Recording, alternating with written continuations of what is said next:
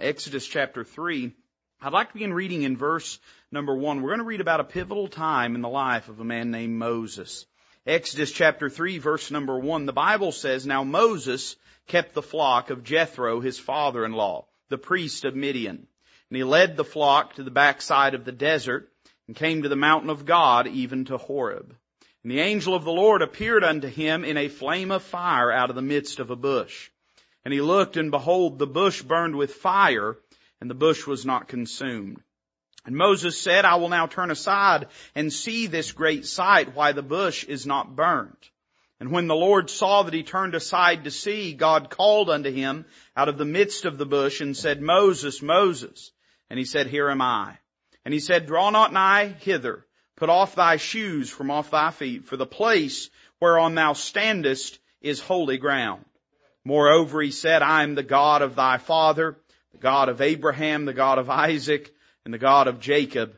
And Moses hid his face for he was afraid to look upon God. Let's stop there and pray. Father, I love you tonight. Thank you for the word of God.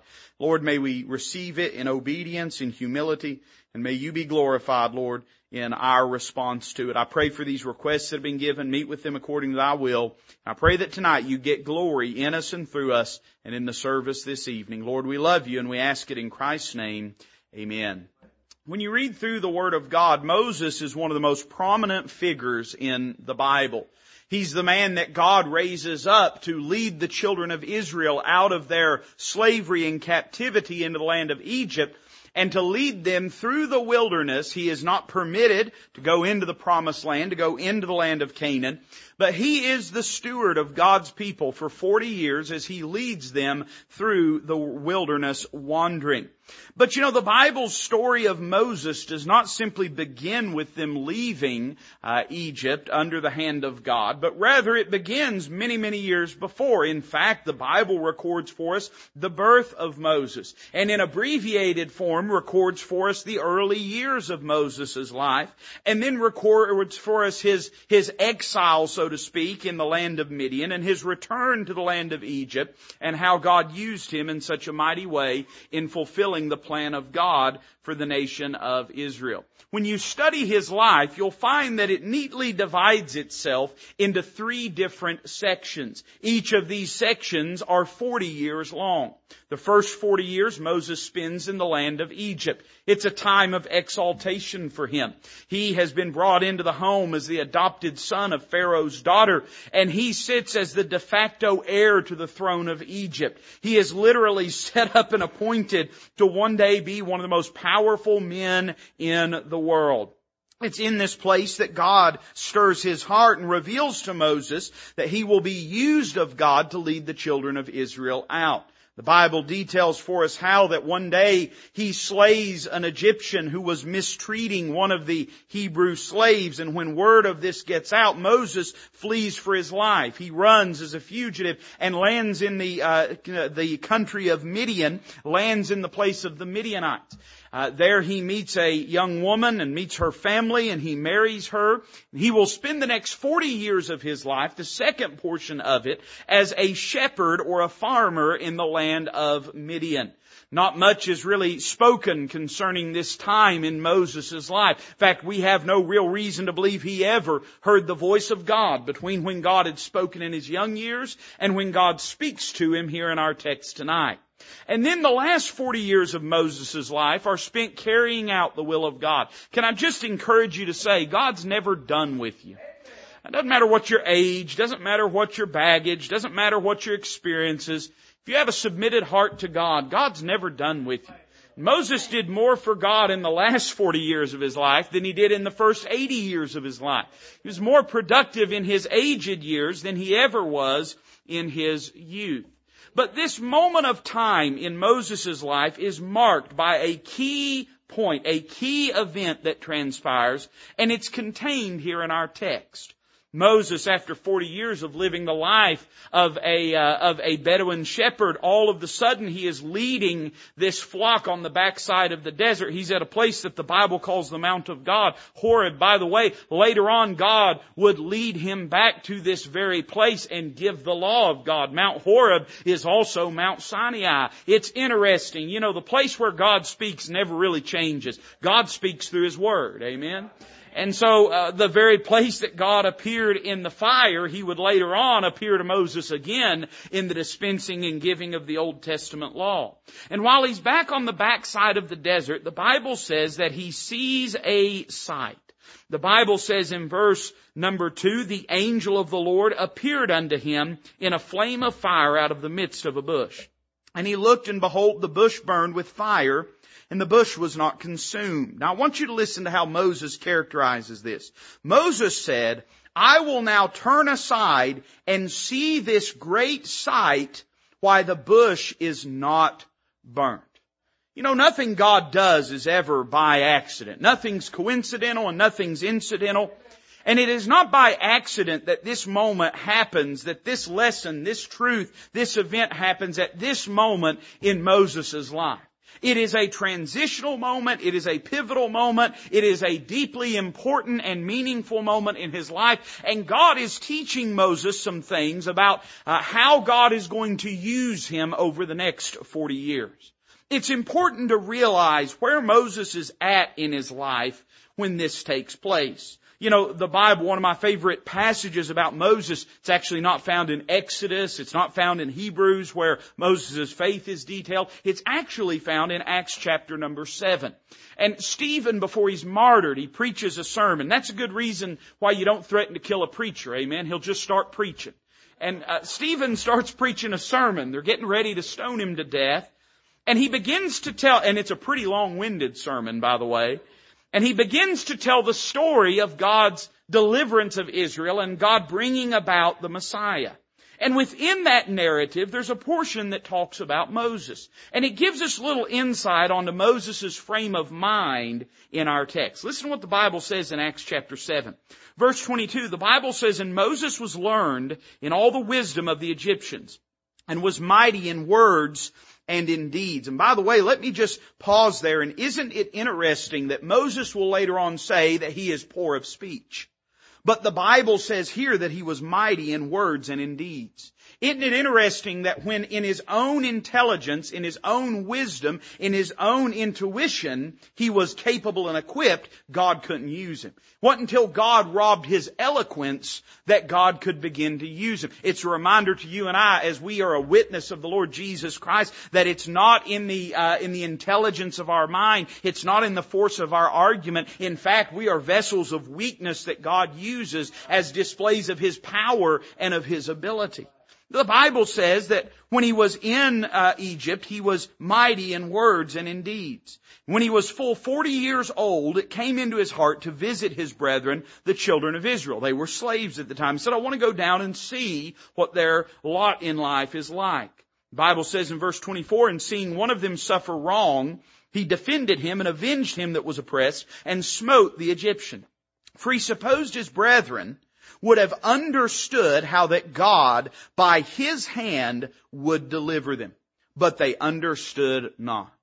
Stephen tells us that this act on the behalf of Moses is not merely a generous act of mercy, of empathy, and of rescue, but rather that God had already revealed to Moses that he would be used to deliver the children of Israel. And Moses is now operating under his own energy, under his own strength. He's going on a white horse as a white knight to rescue them from their oppressors, and he in his own strength is seeking to carry out the plan of God. By the way, that's the very reason it didn't work. Amen. Because we cannot do God's work in our energy. The Bible says they understood not. In other words, didn't work. Didn't happen the way that he had hoped.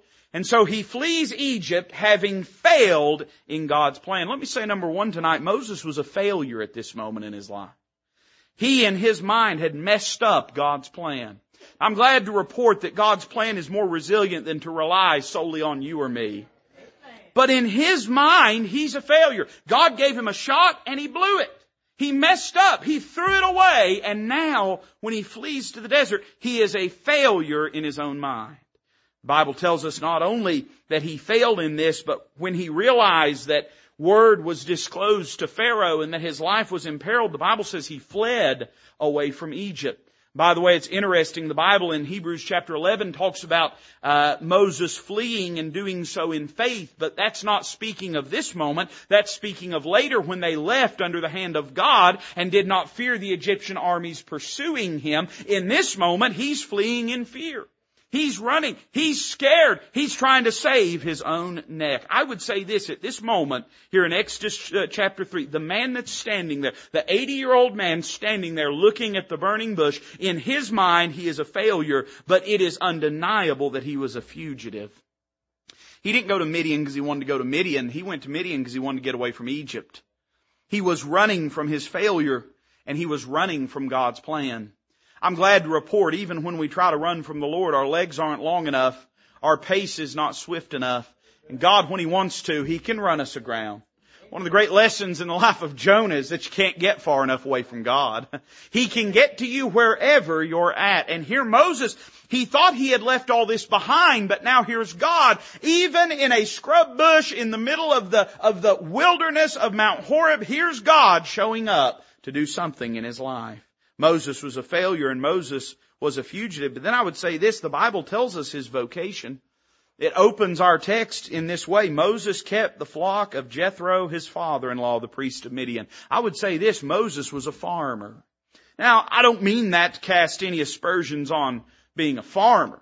Certainly in the Bible, being a shepherd or a farmer is a noble vocation and is often elevated and exalted as being a beautiful thing. But for Moses, I would remind you that God had not called him to be a shepherd at this stage in his life. God had rather intended to use him not to shepherd sheep, but to shepherd Israel out of the land of Egypt. What does it mean that he went and became a farmer or a shepherd? Well, it tells me this. He had evidently given up on God ever using him again. He didn't run to Midian, regroup, gather resources, get a plan to go back. He went and found steady work and said, I guess God is done with me. You see, when we see Moses standing by this burning bush, this is not a man standing in the full bloom of his potential. This is a man standing there whose life is in shambles. He is, to his mind, a disgrace, a deserter. He is a failure, a fugitive. He has given up. He has thrown in the towel. And then here God appears to him. I'm glad to report it's never too late. I thought about this 40 years that he spent in the wilderness leading these sheep. And you know, uh, one commentator called it the school of God's unconscious preparation. You think about what Moses had learned during that time, even without hearing God's voice. God was in that time training Moses for how he would use him in later times. And I know in my life, and you can probably admit this in yours, there are times we can look back that we thought God wasn't dealing with us and wasn't growing us, but God was in fact preparing us for something he wanted us to do. And I thought about all of the lessons that in that 40 years Moses had learned that he would need in the next 40 years of his life. For instance, he no doubt learned about God's protection when he fought off the wolves and the bears and kept that flock safe. He had probably learned about God's provision when he sought green pastures and found out the Creator had placed him where he needed him. He probably had learned God's patience when he had to go out and rescue some erring and wandering sheep leave the 90 and 9 behind to go seek the one that had gone astray. And he had learned about God's process when he led the sheep as opposed to driving them. You know, Moses would spend the next 40 years of his life shepherding in a different way. He'd have to learn patience when the children of Israel murmured against him and Aaron and against God himself. He would have to learn God's protection when standing formidable trained armies would march out and take the field against this wandering band of worshippers. He would no doubt have to trust God for provision when the people having no sustenance, God would bring manna from the ground and quail from above. No doubt he had to learn about God's process when, as a leader, misunderstood. He would have to just keep plodding forward and trusting God and letting God through his example do something that could not have been done through his force of personality. God had taught him a lot of lessons and he's getting ready to be called into the game, so to speak. God has him on the precipice of carrying out the great work of his life. But before that can happen, God must teach him another lesson. And so here God appears to him in the burning bush. And he must learn a lesson, not just about God's provision and protection and patience and process, but he must learn something about God's personal work that God does in himself. I tell you this, whatever skills and, and abilities you have are rendered moot if you don't understand how to let God work in you. If you're not willing to let God take up residence in your life, and I understand that you and I as born again believers, we are indwelt by the Spirit of God, but as born again believers, we likewise can grieve the Spirit of God. We can quench the Spirit of God. We, we can ignore the Spirit of God. And until we will learn to let God work in us and through us, we cannot do the work of God in our life. Here God is revealing some things, teaching some truths, and they speak to this simple question, what had gone wrong 40 years earlier? God's going to address the fundamental flaw in Moses' thinking. What had gone wrong 40 years earlier, and how could Moses get it right this time? Moses is taught three truths by the example of the burning bush. And I will go ahead and tell you that there is more substance here than just merely the example. We could talk about the things God said. We could talk about how God commissioned him. But even in, as he said, seeing this great sight, God taught him three important truths about the will of God being done in his life and how we let God use us for his glory. I want you to notice them tonight and then I'll be done. Notice number one with me. God taught him something in the source of fire that was in the bush. One of the things that's interesting, commentators will often look at these miracles that God performed and try to ascribe to them some natural explanation. Uh, to do so is folly. All, all that's needful is just say God did it and that's enough. But one of the things they will suggest is that there are times when out in the desert in the heat of the day, whenever the sun is beating down and these dry scrub bush, uh, brush bushes are, are, are all around the place, that it is possible just for the intensity of the sunlight to strike a spark in those dry, arid bushes and for them to catch on fire. But notice that the Bible does not say the miracle was that it burned. The Bible says the miracle, and to Moses' mind, the miracle was not that it burned. The miracle was that it burned without burning up. And so Moses wants to see not what kind of bush it is. He knows what kind of bush it is. He wants to see what kind of fire it is. Even in this, God's teaching him an important truth. It's not the bush itself that's special, it's the fire that burns within it. Can I say God uses all sorts of people that have no business being used of God. God uses people that are ill-equipped and unsuited for the work of God. And why is that? Because it's not about the bush, it's about the fire that burns within it.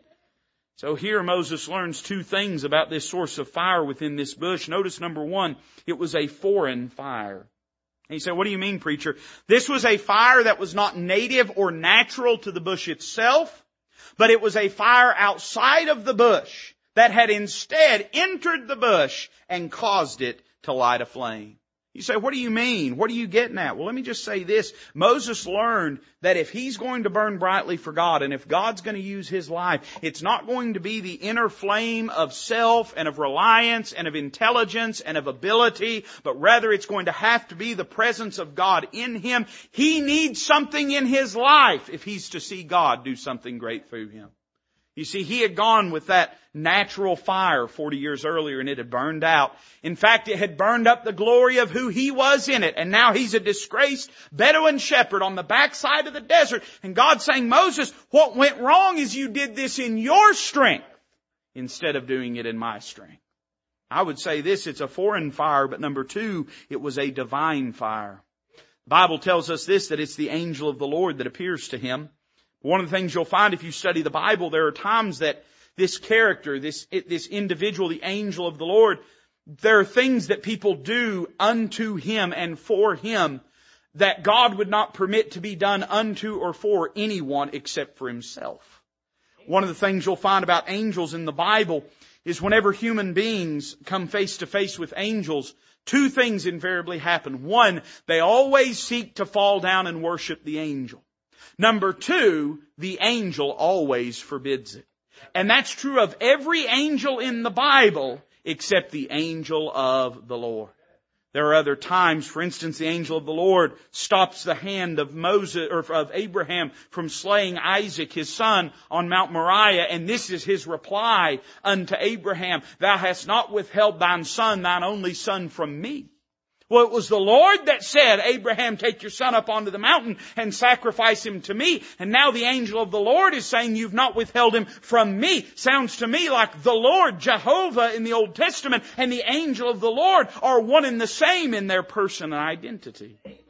The Bible describes him as walking in the flame of fire with Shadrach, Meshach, and Abednego.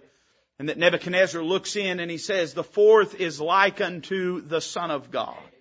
Modern Bible perversions change that. They soften it and weaken it and suggest that it, it was just like a son of God. But King James Bible says like the son of God. And we know, of course, why he looked like the son of God because he was the son of God. The theological term for this is a theophany or a Christophany, a pre-Bethlehem appearance or incarnation of Jesus Christ. And you'll find them littered all through the Old Testament as God dealt with mankind. And here is another example of a theophany where God is revealing himself unto mankind. But the Bible says no man hath seen God at any time. So how did God reveal himself? Well, just as in the New Testament he did it in the person of Jesus, so likewise in the Old Testament he did it in the person of Jesus. And this angel of the Lord that's appearing is none less than Jesus Christ, God the Son, the Son of God Himself. So when the fire is appearing unto Moses, it's not just an angelic fire, but it's a divine fire. And here is the truth that Moses has to learn. Moses, it's not in you to carry out the will of God, it's in me. I must indwell your life, and I must engulf your life if you are to be used of me. He had to learn the source of fire in the bush. But then there's a second truth that he must learn. You know, Moses himself says, the great sight is that the bush is not burnt. Now the Bible says the bush was burning, but burnt being the state of something that's been devastated, ravaged, and consumed by fire. What Moses is saying is it's not that it's a remarkable thing that there's a bush that is aflame. It's not that it's so remarkable that this bush is on fire. What's remarkable is that it's burning, but it's not burning up. And Moses said, I want to learn how that bush can light a flame, become engulfed by fire, glow brightly, catch my attention, draw me unto it, and yet still not be consumed. I don't know if Moses understood the significance of his curiosity and why it was piqued, but I'll tell you this, that that was the very question he needed to ask in a deeper sense. How do you burn without burning up and burning out? How do you, how do you allow yourself to be lit aflame by the fire of God without it consuming you? Because this was a man that 40 years earlier, a, a fire had been kindled in him of the will and plan of God. What Moses wanted in Egypt was a noble thing. I don't believe he just came to himself that he was going to lead the children of Israel out. God had showed him how that by his hand they would be delivered. God had disclosed his will to Moses. God had lit a spark in him. But pretty soon Moses said, it's not burning brightly enough. Instead, let me help it. He poured the lighter fluid of his own ability. He poured the kindling of his own energy upon it and tried to stoke and build that flame up to a place of climax and apex before God was prepared to. He tried to do in his own energy what God could only do through uh, God's own ability and it had literally consumed him. It's really hard to overstate the status that Moses had in, in Egypt. I mean, you understand, he, he is the heir to the throne of Egypt. He was a glorious individual at that time.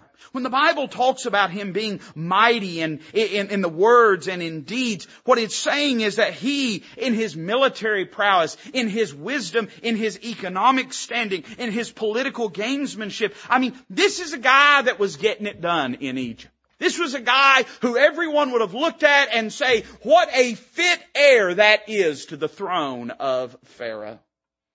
And then in a moment, I'm talking about in a matter of a couple days, he went from being that to being a fugitive on the run in the land of Midian. You say, preacher, what is that? Well, that's what the fire of your own intuition and energy will do to your life.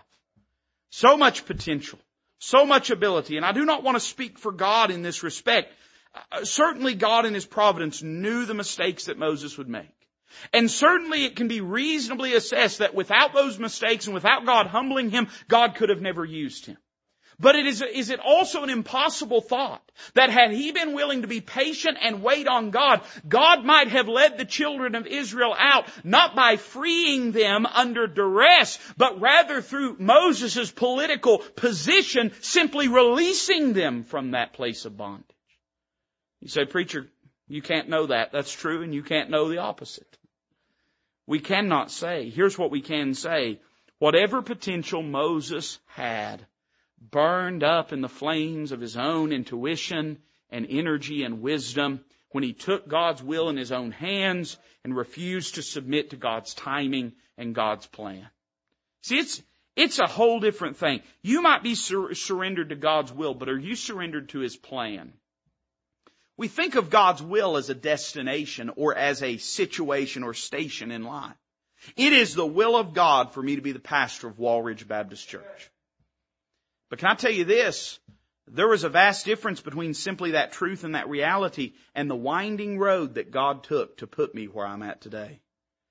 Are you surrendered to both His will and His plan? Or are you merely surrendered to His will without being surrendered to His plan? Here's Moses, surrendered to God's will. I'm going to lead the children of Israel out. Got it, God. I'm on board. I've signed on the dotted line. What he did not reckon with is that God's plan looked wildly different than His plan. Because of that, he burns up all the glory that he had. Now he stands and watches this bush aflame in God's presence. And he learns this important truth, not just about the source of the fire in the bush, but about the survival of the fire by the bush. In other words, he learns how that happens. And this is the simple truth that God teaches him. First, that natural fire consumes the bush. The whole reason he stopped and looked is it was unnatural. Had it just been a typical flame, a typical fire, the bush couldn't have survived it. And can I tell you this? Your life can't survive you operating in your own intuition, in your own wisdom, and in your own energy. I mean, there's people all around, and I could give names and you could give names of people that are doing the best that they can and utterly failing at this thing we call life. And the reason is because they're doing the best they can. Can I tell you, it's not enough. If you want to do the will and work of God, it's not enough to do the best you can. You've got to allow God to do through you what He and He only can do. You've got to acknowledge your inability and acknowledge that that natural fire, that if I go down that road and lean on the arm of flesh, it's not just I'll waste time. It's not just I'll find it inefficient. It could literally burn me alive. He learned that natural fire consumes the bush, but he also learned that spiritual fire sustains the bush. it's interesting. You know that fire is God himself. I will tell you this, that bush was never safer in its entire existence than at this moment and this time. A meteor from heaven could not have destroyed that bush. Why? Because the presence of God was indwelling it. So it looks like it's being consumed, but actually it's being sustained. It looks like it's being destroyed, but actually it's being preserved. Here we find the the fascinating dichotomy of God using a human being. That it's the destruction of self, but it's the exaltation of Christ. Or as John the Baptist himself said it, He must increase and I must decrease. He learned something about the way that that bush not just burned, but refused to burn up. The Bible tells us that God speaks to him out of this bush and he says, Moses, Moses. You know why? Because God knows your name. Moses, Moses. And he said, here am I. And he said, draw not nigh hither. Put off thy shoes from off thy feet. For the place whereon thou standest is holy ground. What does Moses learn about doing the will of God for his life, about serving the Lord? Well, he learns that the source of the fire must be divine. Can't be in his own energy and strength. He learns that if he goes in his own energy and strength, it's not just that it'll be a wasted time or less efficient, but it will in fact consume him but that if he'll let God's presence and God's will be the driving force in his life, and if he'll lean on God daily and allow God's presence to buoy him, then that spiritual fire will sustain him. But then he begins to draw close. And as he draws close, God puts a requirement on him. He says, Moses, you cannot approach unto me in those shoes. You have to take those shoes off as a symbol and sign of reverence and as a recognition that you understand the sanctity of who you are approaching unto. Here's what he learned. He learned something from the soil of foundation that was around the bush. He learned that you can't stand on God's ground like you stand on other people's ground. He learned that there has to be a difference betwixt the two. I think one of the important truths in the Old Testament is the Bible talks about us putting a difference between the profane and the holy. And we think of things that are profane as something being iniquitous or wicked. But profane mainly, merely means something that is common or something that is not divine or something that is not sanctified by the presence and power of God. God said there's a difference betwixt the two. It's why, it's why when we come into church, it ought to be a different experience. It, it's why the music should be different than the world's music. Because there's a difference between the profane and the holy. It's why there should be a difference in the way that, that we, that we dress. We should do our best to try to, to honor the Lord in the way that we dress and make sure we're not doing anything that would bring shame to Christ. Why is that? Because there ought to be a difference between the profane and between the holy. God is once again drawing a distinction here. And he's saying, Moses, there's a difference between that soil that you're standing on and that soil that I'm standing on. What's the difference? Well, and I want you to think about this concerning your life if we're looking at this as a type or a figure, then in many ways the bush is a picture of Moses himself, being indwelt, inflamed, and engulfed by God himself to be used of God. And God is going to take Moses and he's going to plant him somewhere. Now what I mean by that is God has a plan for the place and for the, the avenue and, and, and the order of his life.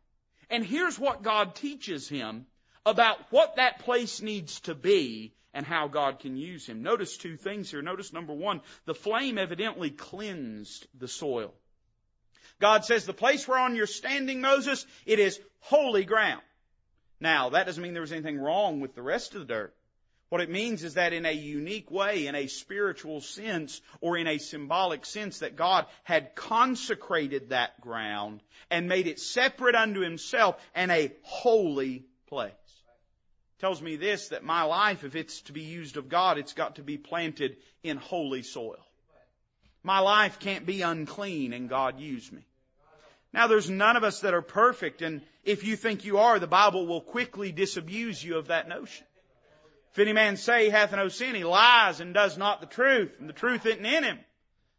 But there's a difference between acknowledging the infirmity of our earthen vessel and allowing ourselves to indulge in wicked behavior. While none of us are perfect and none of us have already attained, we should follow after. We should press forward. We should press toward the mark for the prize of the high calling of God in Christ Jesus. And if you want God to use your life, then here's what God's going to do. He's going to, He's going to start taking that dirt and He's going to start sifting it. And He's going to start drawing impurities out of it. And He's going to start consecrating it. And He's going to start cleansing it. Don't be surprised when you get serious about serving the Lord when all of a sudden you begin to notice a problem with things that you've been doing for years. Don't be surprised when you say, now Lord, I really want you to have my life. When you have to start reassessing and rethinking things in your life and you begin to think, you know, that show I've been watching, I mean, it never bothered me before, but now it bothers. That music I was listening to, it never bothered me before, but now it's bothering. Those people I'm hanging around, I, I, it never bothered me before, but now it's bothering. What's God doing? He's cleansing the soil. Because if He's going to light a bush of flame, He's going to only do it in clean soil. I see the flame cleanse the soil. But there's something else interesting going on here. You know, I remember I, I used to, I used to be one of those people. Well, I'm, I'm getting ready to hurt some feelings. All right, so just get ready. All right, put on your galoshes. There's going to be tears everywhere. But I, I remember, I remember uh, we grew up. I grew up in a house with gray carpet. All right, gray carpet. You know the great thing about gray carpet? Uh, you never have to worry about it being dirty because it all, always looks dirty. It's gray, right? Uh, people put gray carpet in a house so that if there's stains, if there's dirt or what, you know, you don't really notice it because it's already gray carpet. And growing up, we were never that family that if you came through the door, people would say, hey, you mind taking your shoes off? In fact, can I be honest with you? I always hated people like that. I want to stain your precious carpet, you know? I mean, you know, it's only meant to be walked on, but whatever. And man, I was firmly in that camp for my whole life. I mean, I didn't even want to go to your house if you're one of those people. Like, I'm going to have to take my shoes off. What, you want me to leave my belt? Am I going to have to go through a, through a metal detector? It's a whole process to come in your house. Man, are you selling tickets too? And I just, I hated it. Then in 2015, I bought a new house. And you know what some sociopath did? They put white carpet in this house. You, listen, we can't help what we buy into, but God help you if you put white carpet in your house when you have a choice. And you know what happened? I became one of those people I hated. People come to my door, hey, you care to take them shoes off? And they, and I, I know, but it costs a fortune to have to clean it. you know, it's interesting. I say all that, one, because it's just a fun story to tell. Obviously, you know that's all said with tongue firmly planted in cheek. But uh, it was interesting because I had never really thought of things in those terms until I had that house with that white carpet. And then all of a sudden I started notice, I started to think about it. But you know, I found this. I've never had anybody tell me no. I've never had anybody say, no, track mud all over your white carpet. You know why? It, it ain't that they care about my carpet, right? It's they care about me and them taking their shoes off before they come in. They could care less. It doesn't matter to them, but because they care about me as a, as a show of respect, of reverence, uh, being considerate, being gracious, because most people are better than I am, they do that. And they'll, often people take their shoes off coming in. Did you know that that's actually pretty common over the rest of the world? Most places you go, you are expected to take your, it is a deep sign of disrespect, in fact, in most places, for you to enter a house with your shoes on your feet. It is considered a sign of respect to remove your shoes from off your feet because the ground you're stepping on is not your ground, it is their ground. You don't want to track any germs or any mud or any dirt into their house. And even though you may not care about that ground because you care about them as a sign of respect, you are acknowledging what they own and the importance of it. This was common all the way up even to the time of our Lord and Savior, and it's part of the reasons it was common when people would go into the house that they would have bowls of water and they would wash people's feet after traveling dusty roads. They didn't want to track this dirt into their home. And so when God tells Moses, take your shoes off, Moses, you're standing on holy ground. It wasn't just that Moses thought to himself, well, this is an important place. It wasn't just that he thought it is a great place. He recognized it was God's place. And so he took his shoes off. In other words, the flame didn't just cleanse the soil. Here's what it did. The flame claimed the soil and said, this is God's ground. And as a sign of respect, Moses, I want you to take your shoes off in reverence unto me. You know what God will do with your life if you'll get serious about Him? He won't just cleanse it, He'll claim it. He won't just compartmentalize different sections of your life and segment off your hobbies or your interests or your preferences. Here's what you'll find God will do. If God takes control of your life, He will take control of the whole perimeter and the parameters of your life. All of a sudden, your soul won't be your soil, it'll be God's soil. Your ground won't be your ground, it'll be God's ground. You say, well preacher, I want to keep some of that ground to myself, then God won't light Himself a flame in your life. Well, preacher, I, I want to be able to compartmentalize and I'll have my church and I'll come to church and be churchy when I'm at church and then I'll go live my life however I want to outside. Well, that'd make you a good Baptist, but it won't make you fit to be used of God. Because that soil, when you get serious about God, that fire, it claims that soil. Moses is getting ready to go into the land of Egypt to be used of God in a mighty way. But here's what he has to learn before he goes. He has to learn it can't be of his own strength this time. It's got to be God in him that does it. One of the things that I love that Joseph would say many, many, some uh, 450 years prior to this, whenever Pharaoh would ask him to interpret his dream, Joseph would say, it is not in me, but God shall tell Pharaoh the meaning of the dream. You think about that. It is not in me, but God will. It's not in me, but God will. And part of Bible Christianity is recognizing for everything God desires for your life, it's not in me, but God will. God can do it. He had to learn if he went in his own energy, he'd just burn out again. But that if he go in the strength of God, God would sustain his life. But that before God would do that, Moses was going to have to both cleanse and yield his life unto the Lord. But if he would, that God would do a great work.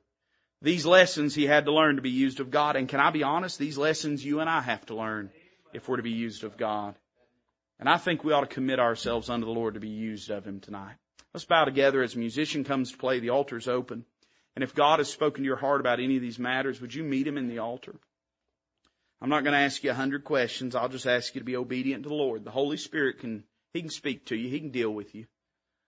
And so would you meet Him in the altar and would you yield your heart to the Lord and would you let God have His will and way in you and through you tonight? Father, bless this invitation. Lord, thank you. Thank you for loving us. Thank you for using us and thank you for glorifying yourself in us. I pray that we'd be obedient tonight to the beck and call of your Spirit, to the wooing and to the shaping that He seeks to do in us. We'll be sure to thank you. Lord, I love you. And I ask it in Christ's name.